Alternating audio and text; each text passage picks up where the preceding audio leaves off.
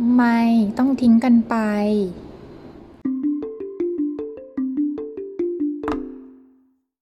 เล่าเป็นนิทาน สวัสดีค่ะสำหรับวันนี้เป็นเรื่องราวของพระเมขิยะนะคะที่ได้ชื่อว่าทิ้งพระพุทธเจ้า เอ๊ะเรื่องราวจะเป็นยังไง วันนี้จะเล่าเป็นนิทานให้ฟังค่ะ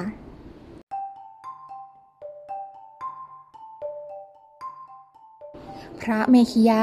เคยเป็นอุปถากของพระพุทธเจ้าอยู่ช่วงหนึ่งค่ะ ก่อนพระอานนท์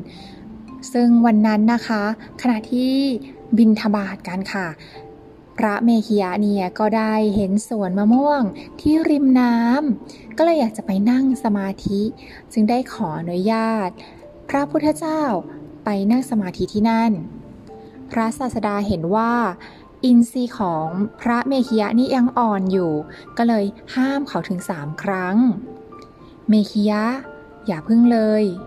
วันนี้เราอยู่ผู้เดียว ขอเธอจงอยู่จนกว่าภิกษุมาเปลี่ยนจึงค่อยไป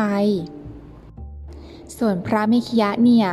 ไม่ฟังพระพุทธเจ้าค่ะ แล้วก็ปล่อยให้พระพุทธเจ้าอยู่ผู้เดียว แล้วก็ไปยังสวนมะม่วง แต่พอเมื่อไปถึงค่ะ ก็ไม่สามารถนั่งได้ เพราะว่าถูกกามวิตก พยาบาทวิตก และวิหิงควิตกครอบงำก็เลยกลับมาหาพระศาสดา พระพุทธเจ้าก็เลยตรัสว่า มีคิยะ เธอให้เราผู้อ้อนวอนถึงสามครั้ง ว่าให้รอก่อนจนกว่าจะมีภิกษุมาแทน แต่เธอก็ไม่ฟัง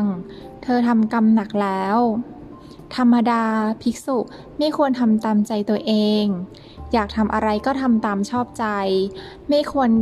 ตกอยู่ในอำนาจแห่งจิต เพราะธรรมชาติของจิตเนี่ยแล่นเร็ว ควรทำใจให้อยู่ในอำนาจของตน ค่ะ เรื่องราวก็เป็นอย่างนี้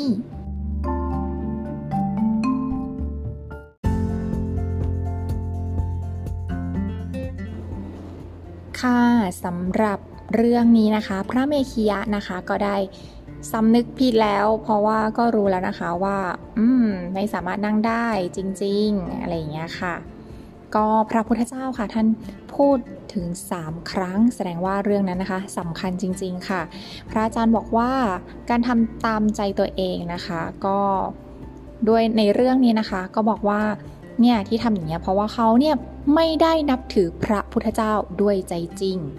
ทำทำให้ความเคารพของเขาเนี่ยน้อยค่ะ เมื่อความเคารพน้อย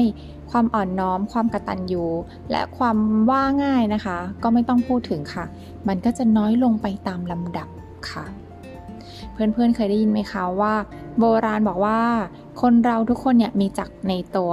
แล้วแล้วแต่ค่ะว่าใครเนี่ยจะทำความดีแค่ไหน ถ้าเราเนี่ยได้เห็นจักของแต่ละคนก็คงจะดีนะคะ จะได้สามารถเคารพกันได้อย่างแท้จริงค่ะก็เป็นนิทานในวันนี้ก็คงจะจบลงเพียงแค่นี้นะคะ สวัสดีค่ะ